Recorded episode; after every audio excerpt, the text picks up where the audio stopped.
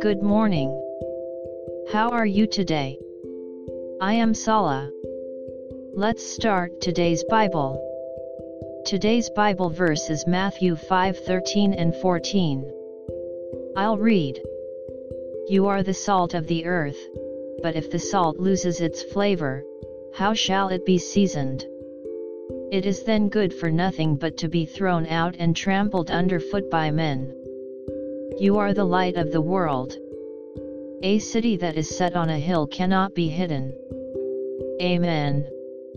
The salt of the earth, the light of the world shows our presence in this world as Christians. If the salt loses its flavor, it is just thrown out. If we are not the light of the world that shines the world, the darkness will spread.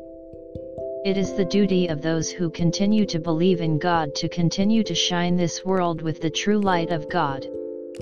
May we receive the light of the Lord and be the ones who show it today as well. God bless you. See you tomorrow.